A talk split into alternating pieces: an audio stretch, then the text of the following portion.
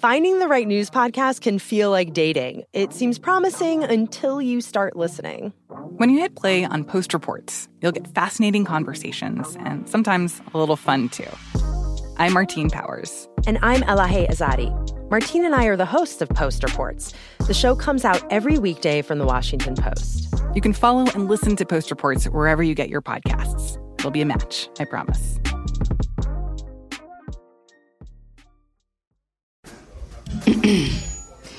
AT&T connects an ode to podcasts.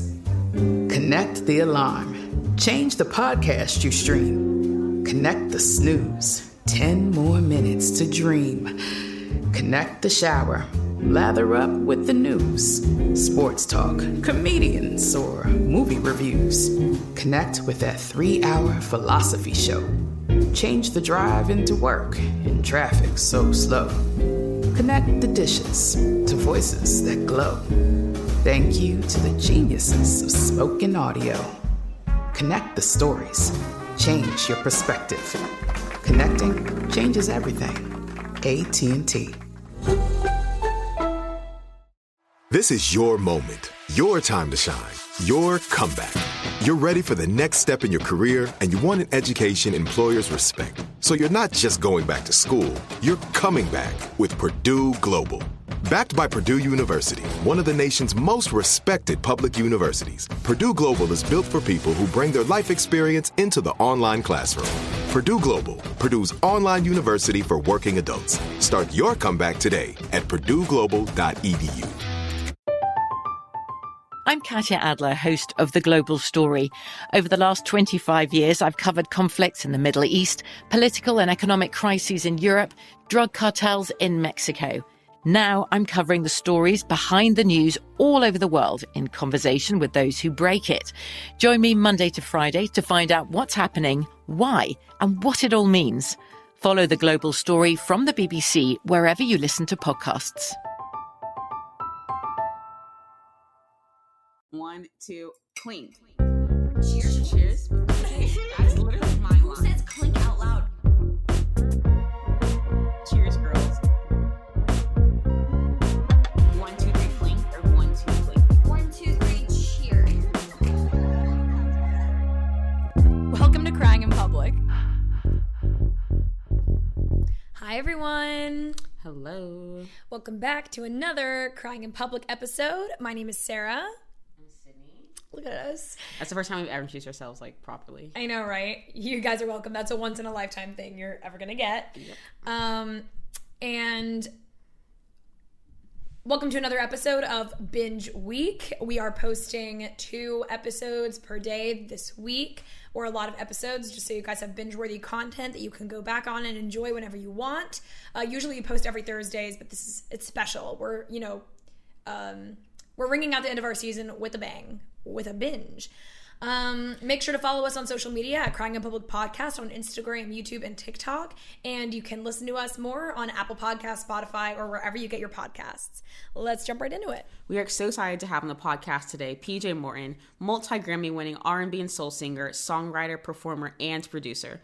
Alongside running his own record label and working as Maroon 5's full-time keyboardist, collaborating with some of the biggest names in music, and serving as Solange's former music director, he has led a critically acclaimed streak of six self-released and self-produced albums. Winning 10 Grammy nominations and back to back to back wins, his first ever NAACP Image Award and Soul Train nominations, BET Award nominations, he has also features on some of the most well known talk and television shows in the nation, such as NPR's Tiny Desk, Super Bowl Halftime, The Late Show, and more. Beyond music, he's a pillar of his community as an activist and advocate in New Orleans, and also has a weekly trivia show called The Culture, which celebrates black art and entertainment. What a bio. Thank you so much for coming on, PJ. What an, what an introduction. Yes. It sound all right. Thank you. Quite a bio. So, just to start off, as someone who has seemingly touched every aspect of the music industry, from being an instrumentalist to music director, record label owner, and a songwriter across multiple genres, how did you initially get your footing in the music industry? What drew you to artistry in the first place? Yeah, I think what drew me to artistry or, or music in general was my family. I had a musical family. My dad was a singer. He played piano a little bit. Well, I was blessed enough to have these guys at my dad's church that were also songwriters, which was something kind of rare in New Orleans. You had musicians, but not necessarily people who write wrote songs. And um, so that gave me a path. I started to see how they were writing songs, and that that is really what made me want to first play keys, which I started doing at eight, and then started to write songs at fourteen. Yeah. yeah, that's great. You've collaborated since then with so many big names in music, some of the biggest. Um, if any, who would you say have been your models of success and or musical inspiration, either growing up or today? Well, yeah, both growing up into today now. I mean, I can say Stevie Wonder uh, somebody that I've collaborated with that um, was my uh, blueprint before I met him. You know, like I was a I was a kid who was playing keys and writing songs and singing, and there was no better example than of that than Stevie. Um, and then so full circle, you know, to be able to work with him and now you know have a relationship with him. Um, I say for sure he's one of uh, the biggest inspirations and like models of success for me. Another one is Jermaine Dupri, who right after college um, I became a, one of his co-writers and like co-producers, and uh, just went through his whole school of Jermaine Dupri, and to see he just got another number one uh, yesterday with Pressure with Ari Lennox, and for him to have a number one in 1992, it's like a crazy story, and certainly like a model of success for me. So those are two guys that come to mind. You talked about how you did songwriting and you were a keyboardist. So, being involved in so many different aspects of music, how did you know you first made it? Like, what was that moment where you're like, wow, like I'm in the industry, I'm successful? What was that first marker of success for you? I think there have been plenty, like, different, like, what in the maroon world when we played the Oscars, you know, when we played the Grammys, I was like, all right, especially the Oscars. I'm like, all right, this is kind of this is kind of crazy. Like I didn't I didn't have this in my cards um, but like to play some of these festivals, we played Rock in Rio, where it's like a hundred thousand people. I mean, you can't see how many people there are. And I remember one time I looked and I saw my reflection in the uh, in the drum riser, the you know the plastic they have around the drums sometimes. And I saw my reflection. I'm like, how like how am I here? Like this is crazy. Like that I that I made it to this point. So um, that, that you know those are some where I kind of like reflected in the moment. Uh, I did want to ask you, and this might seem kind of like a trivial question, but in those awe-striking moments where you performed in front of so many people at festivals or the Oscars, did you ever get nervous, or how are your nerves throughout these aspects? Yeah, I mean, my, my nervousness is always right before that point. I mean, like once you're in, once you hit the first note, or you're starting, it's like, all right, I'm in the game, so like let's let you know, let's go. But like walking up to the stage or when you're about to go on a TV show, you know, something live like SNL or something, you're like, all right, like you get all the nerves. but when it's time to go, then it's like, all right, I'm doing what what what I do. But yeah, I I still sometimes, depending on what it is, still get nervous like right before. You know? So we have to ask because we know this is one of the biggest markers of success as a musician. How was it playing the Super Bowl halftime? As we have Super Bowl coming up, obviously, I can't imagine the yes. nerves that comes along with that. Yeah, there's nothing. I don't. I don't think you know. Like none of my peers. Like unless you do that, you don't really know what that feels like. I mean, it's it's the biggest thing in the world that you could think of. Is literally the biggest stage that you could play uh, there are not any concerts where pe- that many people are watching you at one time, and even being in there at that time, you know, d- d- like the, the the preparation of the Super Bowl too, I think adds to its uh, grandiose, you know, thing. Is it's like so many so many big preparations for it, having our whole set there, and then going in there and rehearsing on the field. It's just it's crazy and it's instant also you know everybody's watching right then so you know how you did like in the like immediately you know. Yeah you get that immediate yeah. reaction so you're like oh, yeah very sure. yeah you go to your phone right after the halftime like looking at tweets. So what's the preparation look like for that? Was it more of someone planned it out for you and you showed up and rehearsed and performed or you guys involved in every step of the planning process as well? Yeah it wasn't set up. I mean we handpicked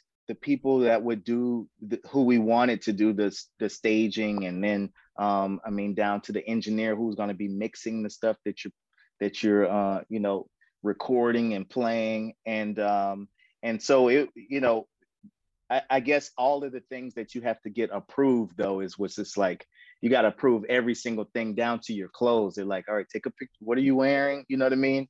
And it, it just feels I've never been to a place where there was more like security too, like steps of security. Like Super Bowl just doesn't play at all. Uh, but we had to do weeks of rehearsal, um, and and um, and then first just rehearsal in a room, figuring out our set list, uh, which was totally up to us. You know, we just had uh, they give you a time limit that you can do, but you know the set list is totally up to you. Uh, so approving that and then bringing on all the things, you know, we had pyro, we had all these things um, that you have to think about after the music. Uh, but we had so many great people around us as well that could execute. Um, but the ideas, you know, came from us as a band. That's truly a once in a lifetime experience. I can't imagine. Exactly. I always watch yeah. on TV and I'm like, I just wonder what's going through your mind in this moment. It's crazy.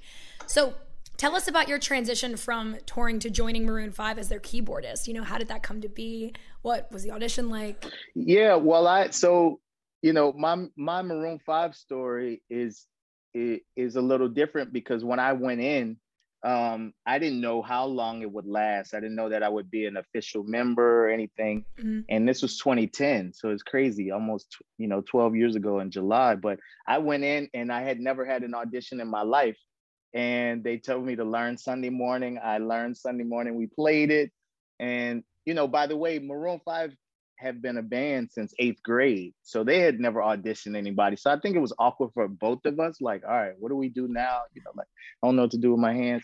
You know, and so and so I played that, and they were like, "Well, what else do you know?" It was people waiting to audition, you know. So we just started jamming. We ended up jamming for like 30 minutes, and they had to see the people who were there canceled the second day of auditions. And then we went on this tour. My first show was like live a full live show on on live tv so it was like i went straight in.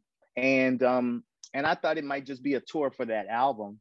And um once we came around to the next album uh that's when the, the black guy started popping up in the pictures, you know, and it was official. it was like, where does the where does black dude come from? Like, I, yeah, I always see the I always see the tweets. People still do that now, but yeah. but it's been 12 years. People still say that. But imagine like that first year, they like, hold on, I know I'm not tripping. I didn't. But yeah, uh, so so 2012 is when it became official, and you know those didn't feel really different because I was a part of the band even when I was touring before I officially got into the band. Um, but it, it was just amazing to start experiencing all those things as an actual you know, band member of Maroon 5. It was it was like it changed my life. There's a lot happening these days. But I have just the thing to get you up to speed on what matters without taking too much of your time. The Seven from the Washington Post is a podcast that gives you the seven most important and interesting stories, and we always try to save room for something fun. You get it all in about seven minutes or less. I'm Hannah Jewell. I'll get you caught up with the 7 every weekday. So follow the 7 right now.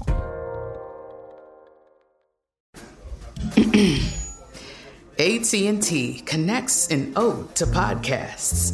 Connect the alarm. Change the podcast you stream. Connect the snooze. 10 more minutes to dream. Connect the shower lather up with the news, sports talk, comedians, or movie reviews. Connect with that three hour philosophy show. Change the drive into work in traffic so slow. Connect the dishes to voices that glow. Thank you to the geniuses of spoken audio. Connect the stories. Change your perspective. Connecting changes everything. AT&T. Right here, right now. Find your beautiful new floor at Rite Rug Flooring. Choose from thousands of in stock styles, ready for next day installation, and all backed by the right price guarantee. Visit riterug.com. That's R I T E R U G.com today to schedule a free in home estimate or to find a location near you.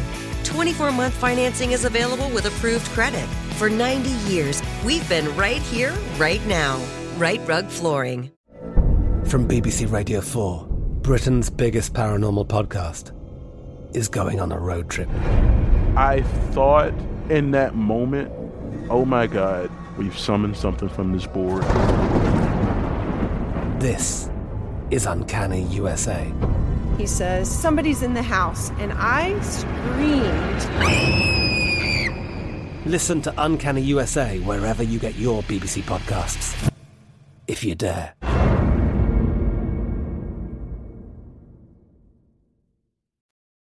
Speaking about your big moments, um, especially in your solo career, with your first Grammy win following multiple no, um, nominations, such an incredible feat. So, what was that feeling like? How was that play into your story, especially as a solo artist? Yeah, for me, I know I know people, you know, every year or whatever, you know, talk about whether they care about the Grammys or don't care about the Grammys. For me, I wanted a Grammy. You know what I'm saying? Like when I looked up all the musicians that I looked up to that that when it said like, yo, this is where you're at, because this is your peers voting on you. So this is greatness, not just from an audience. This is from your peers in music saying, yo, I think this was the best thing. So I've always wanted a Grammy.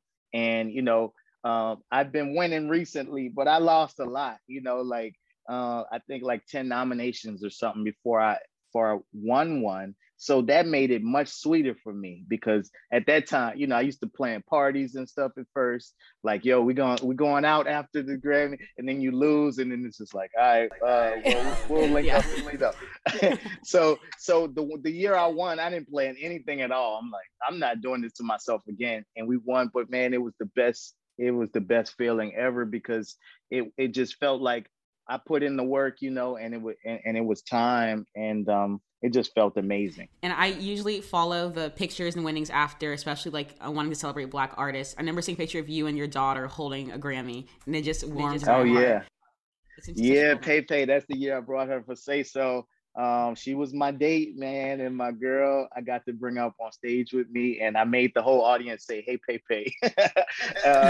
oh, that's so sweet. Obliged, yeah. But no, she'll never forget that. And it's so crazy because I just talk about wins and losses, but I was nominated for three that, that year. And the first two, they just look when you lose, they go by real quick, right? So that loss, and I was about to prepare her like, you know, Pepe is not all of, you know, sometimes you don't win, you know, like this is somebody's got to lose. And um, and I won that third one. She she told me I was crossing my fingers like I was, I was and man, I was so happy that I won for her because I'm like, yo, this is this is such a special moment. So we will share that forever. We talk about it still. Speaking of your children, do you see any of your musical talents kind of being passed down to your kids? Something that you guys do together or you guys have talked about, or do you see that spark or love for music in your kids as well? Yeah, all of them have some of that. You know, I don't force it. I mean, I guess I learned from my experience, like it was never forced on me. Like even though my my my my family was in the music, it was like not forced. It just they made you want to do it because it seemed like it was the fun thing to do. And so I've done the same thing with them. So sometimes they'll hop on a song with me, or um, they're on a new song that I'm that I'm working on now, or Pepe wants to sing sometimes. Uh, Jakai is a drummer, so I, I, I let them do their thing. But they all have uh, the talent. You know, it's just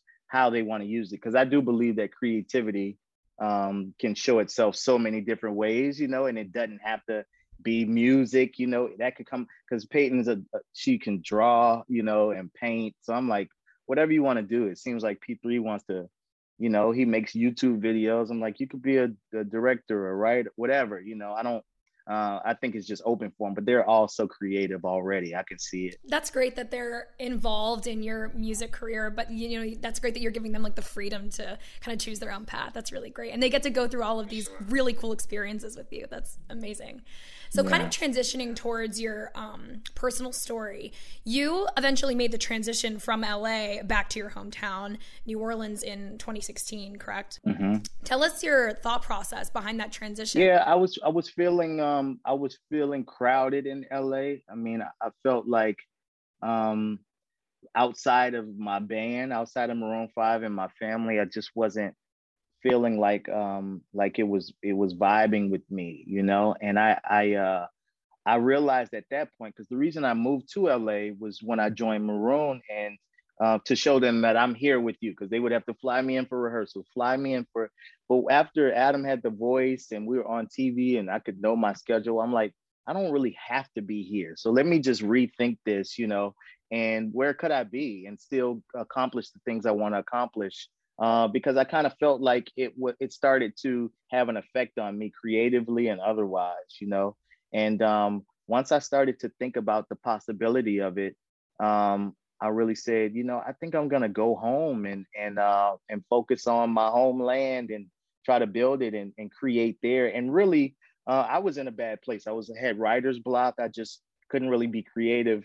I felt like going back to the place where I actually fell in love with this and like wanted to do it uh, could connect me, uh, you know, get me back to that place. And it eventually did. So I'm really grateful that I was sensitive enough to like move, you know, um, not just physically move, but move like when I felt like this wasn't the right thing anymore, you know. Talking about inspiration and also New Orleans, growing up in the church as son of a pastor and a gospel singer and being entrenched in the culture of New Orleans, how do you feel that that inspired your music or kind of wove its way through your sound or your messaging? Yeah, I think more than anything, um, the integrity of it. I mean, you really got to respect music in New Orleans. Like you understand its importance, you know, um, that is drilled in you uh, because it's a part of everything we do. It drives our culture here. Uh, so I think for me, it's um, uh, it's why I've always taken the craft seriously. You know, not like every song doesn't have to be deep or serious, but I mean, as far as the creation of the music. I've just always taken it seriously because, you know, I think being a, a musician in New Orleans is like being a doctor or a lawyer. Like that, you're respected in in the sense that you have a gift that can change culture. You know, um, so I've always been really clear on that.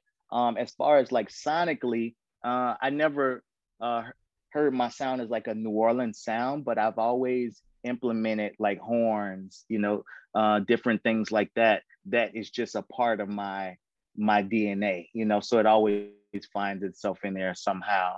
Um, and uh, yeah, but I think New Orleans represents um, just non-complacency more than a sound. It's like I'm gonna just you know march to the beat of my own drum, and I think that was built in me, and that's why I didn't always take the road uh, most traveled. You know, I always kind of took a detour because as New Orleanians, it's like you know we're just gonna be who we are church wise, it was always the sincerity of it, um, the connection of it. Like, you know, uh, for a gospel song or a preacher or somebody in church to be effective, they've got to they've got to get here. They've got to get to your to your heart, you know. So I think as a songwriter and as an artist, um, I'm always thinking of connecting. And I think that's why gospel is so closely linked to soul music, you know, because it's not that different. It's like all of those soul musicians came out of the church and they just brought that and they just switched from talking about the love for God, you know, and talking about love for a woman or love for people or, you know, and um, so I mean, a huge, huge impact. I mean, it was also the first place where I saw um, call and response and, and people interacting, you know, with the audience, for lack of better words. You know, the congregation was a, was my first audience where I could see like, oh, you do this and they respond and you you know so it taught me so many things and is is such a huge part of what I do still. It's really cool to see how your move was so evident in your work, especially with the release of Gumbo and a few other of your uh, solo albums. Mm-hmm. And with that, how do you think the move impacted your success as an artist? Do you think it had like do you think you just saw this major switch in your career path or how did how did that end up working? Yeah, I think I think it was just like letting go, you know. In yeah. LA, I felt like I had to compete so much. It was like and I was in one of the biggest bands of all time. So I'm in the midst of that too and it's like all right, well Maroon is killing. I need to be and and and it was that driving it as a as opposed to creative driving it and then trying to make whatever I create successful. I was trying to just be successful and then create and to be successful. And I think that was the biggest thing. New Orleans is gifting curses that we don't care. You know, it's like just make something incredible. Just be great. Whatever you do, just be great. And I think that's always been uh, like the spirit here. So for me, it was like I, I had a song called Claustrophobic on Gumbo, but it was really about getting everything away and like sitting in my own thing and um it it uh that's i mean it's, it's been an amazing move for me. That's where everything started to switch around for me uh as far as my solo career is concerned because i really got to lock in and not be distracted you know? Kind of transitioning. There's a lot happening these days but i have just the thing to get you up to speed on what matters without taking too much of your time The Seven from the Washington Post is a podcast that gives you the seven most important and interesting stories, and we always try to save room for something fun. You get it all in about seven minutes or less. I'm Hannah Jewell. I'll get you caught up with the seven every weekday. So follow the seven right now.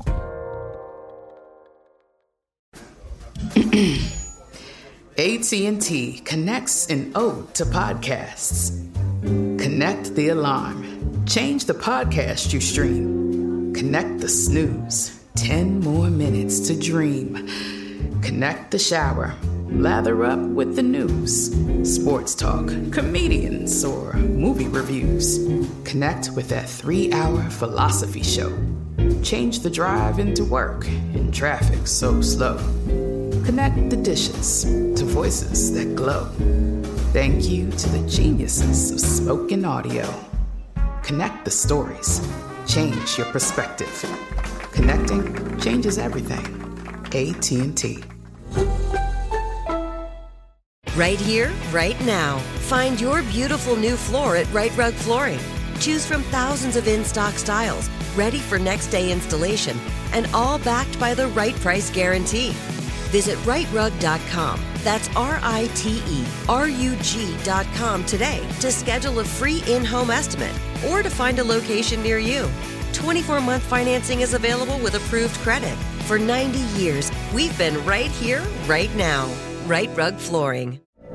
From BBC Radio 4, Britain's biggest paranormal podcast is going on a road trip. I thought in that moment, oh my God, we've summoned something from this board. This is Uncanny USA. He says, Somebody's in the house, and I screamed. Listen to Uncanny USA wherever you get your BBC podcasts, if you dare.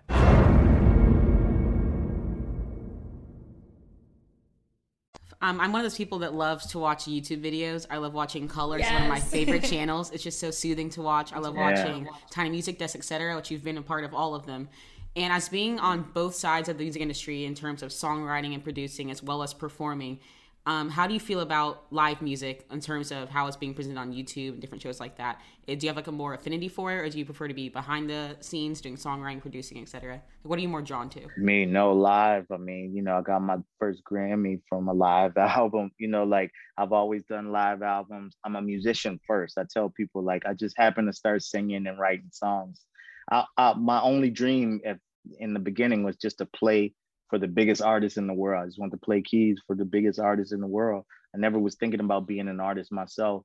Um, so live is always, I always come back to that. Um, and I, I do love how YouTube gives these platforms where that can be shown. It's so crazy. I was just watching, I mean, this is not even because of this interview, but like just yesterday, I was watching somebody has my first solo performance ever on YouTube. I just found it yesterday and I was like, yo, this is the first time I performed uh, as a solo artist.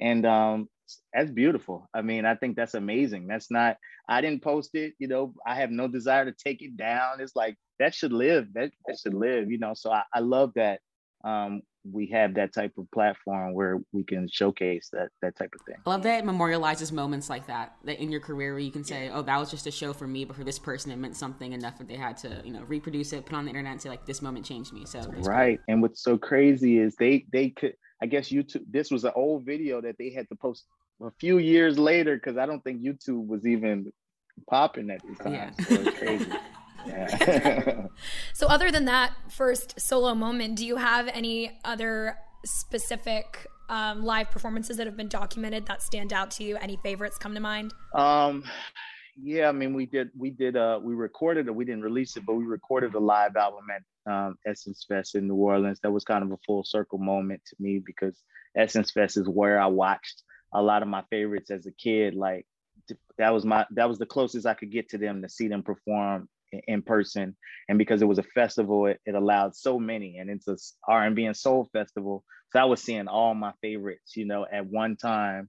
Um, so doing that live performance was a big one for me. We just recently um, sold out the um, uh, the Kennedy Center in DC, and uh, it's such a prestigious place. And um, and uh, that was that was amazing as well. Like just the feeling in that building, especially after the pandemic, people hadn't been out. It just felt like it was it was it was a heavy a heavy spirit in there. You know, it was a vibe for sure. So speaking of the pandemic, it's extremely evident through the messaging and themes, inspiration behind your albums, Gumbo specifically, that you have strong ties to your hometown. Aside from your phenomenal feats in the music industry, how do you feel like those ties manifest in your personal life through work with your community, etc.? You know, I didn't have to move back to New Orleans. I, you know, it's like I was doing just fine in LA. Um, but I felt like it was more. I mean, legacy was the word that kept ringing in my head. Like, all right, you could live here and just be successful in LA. Great. What, but what is what's what more? What are you leaving? You know, what are you? How are you? You know, uh, you know, paying that forward. And and and a, a big answer to that was for me to come home and kind of figure out some of the things that I didn't have when I was growing up here. Like uh, one of the main things was like trying to build a culture here and show that it was possible from here.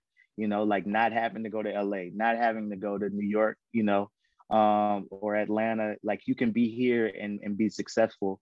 And what I realized is talk is cheap, you know, and people like to see you do it. So part of that was me locking in and showing the possibility. Like, yeah, I made this album here. Yeah, this album won a Grammy right here. Like we, you can do it, you know. And um, you know, some things we're doing, like with uh, Buddy Bolden's house.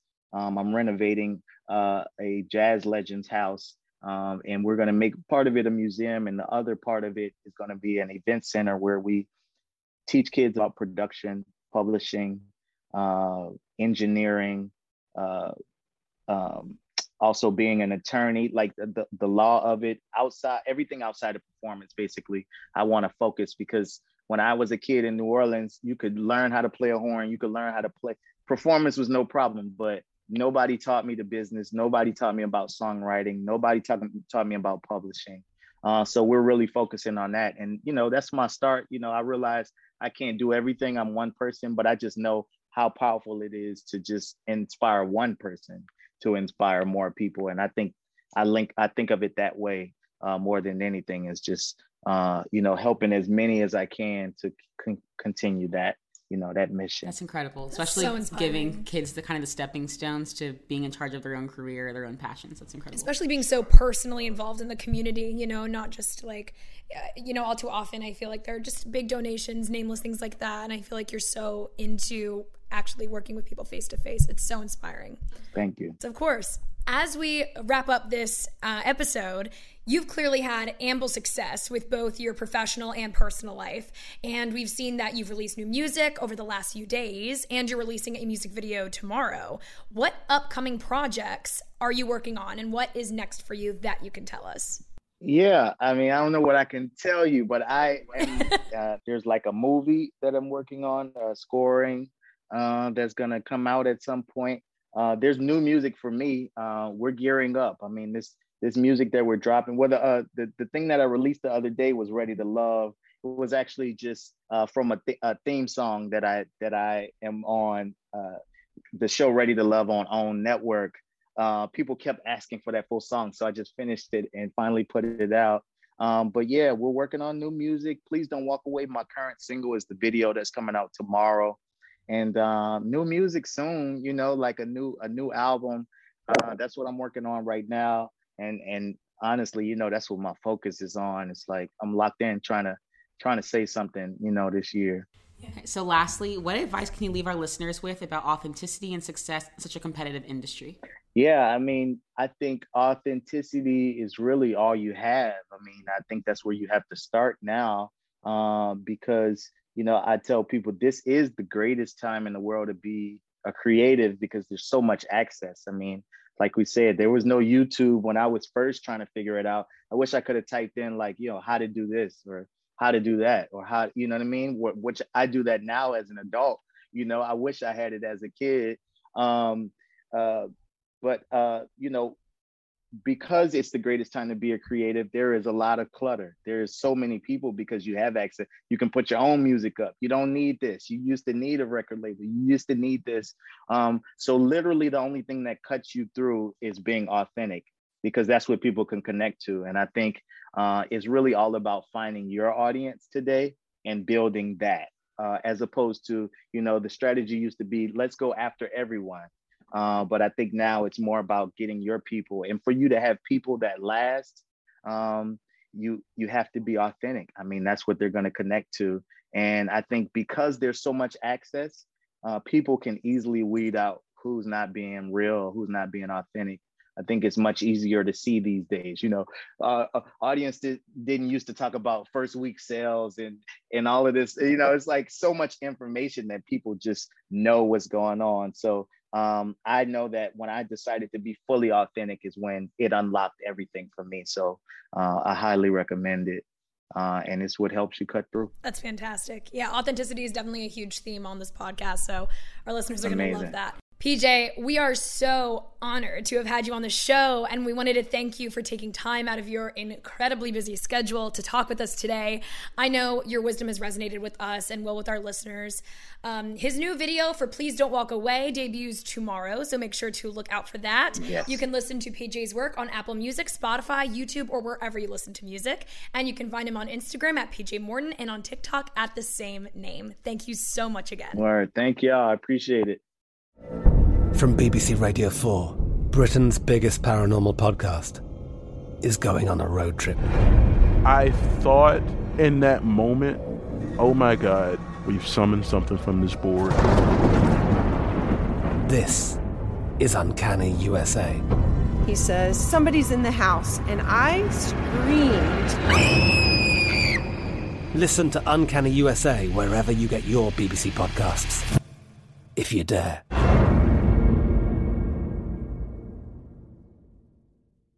Right here, right now. Find your beautiful new floor at Rite Rug Flooring. Choose from thousands of in stock styles, ready for next day installation, and all backed by the right price guarantee. Visit riterug.com. That's R I T E R U G.com today to schedule a free in home estimate or to find a location near you. 24 month financing is available with approved credit. For 90 years, we've been right here, right now. Rite Rug Flooring. Are you looking for the perfect move in ready home this spring season? Now's the time to buy at Fisher Homes. For a limited time only, enjoy below market interest rates starting at 5.375% APR, 6.139% APR. With these exclusive lower rates, you can save hundreds on a move in ready home and start enjoying the benefits of home ownership even faster. Schedule your personal tour with one of our new home specialists at FisherHomes.com and make this spring the season you find your perfect home sweet home. Financing provided by Victory Mortgage, LLC, NMLS 461249, Equal Housing Lender. We went from normal life, healthy child to acute lymphoblastic leukemia or B cell ALL. The St. Jude team came up to get CJ via ambulance. Shortly after that, I noticed a rainbow. It meant that there was hope. We were driving into hope. To have hope is to have your child healthy, and we have that because of St. Jude. You can help kids fight childhood cancer. Please become a St. Jude Partner in Hope today by visiting musicgives.org.